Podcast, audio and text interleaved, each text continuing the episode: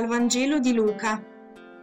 In quel tempo uno dei commensali, avendo udito questo, disse a Gesù, Beato chi prenderà cibo nel regno di Dio. Gli rispose, un uomo diede una grande cena e fece molti invitati. All'ora della cena mandò il suo servo a dire agli invitati, Venite, è pronto. Ma tutti, uno dopo l'altro, cominciarono a scusarsi. Il primo gli disse, Ho comprato un campo e devo andare a venderlo. Ti prego di scusarmi. Un altro disse, Ho comprato cinque paia di buoi e vado a provarli. Ti prego di scusarmi. Un altro disse, Mi sono appena sposato e perciò non posso venire. Al suo ritorno il servo riferì tutto questo al suo padrone. Allora il padrone di casa, adirato, disse al servo, Esci subito per le piazze e per le vie della città e conduci qui i poveri, gli storpi, i ciechi e gli zoppi.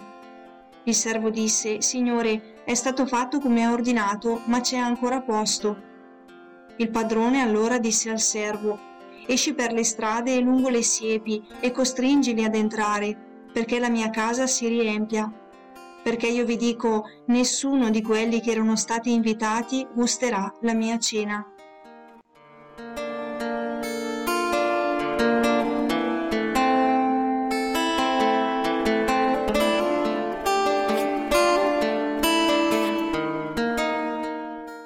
L'invito è una di quelle parole chiave che stanno alla base del primo annuncio.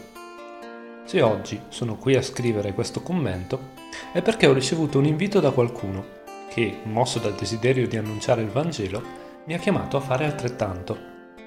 Un invito prezioso consegnatomi da una persona a me cara, ma che aveva come mittente Gesù.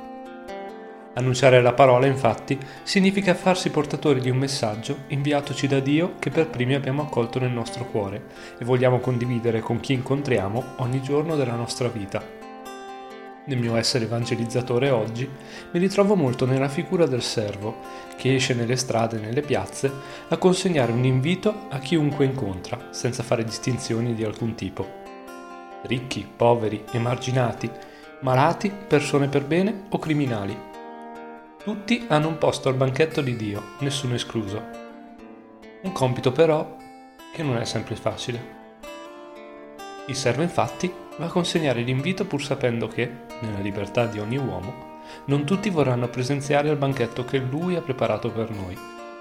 Ma, lo ripeto, ci sarà sempre un posto libero per chiunque deciderà di unirsi a tavola con lui, in qualunque momento della vita. Oggi voglio pregare per tutti coloro che in tanti modi diversi si fanno portatori della gioia del Vangelo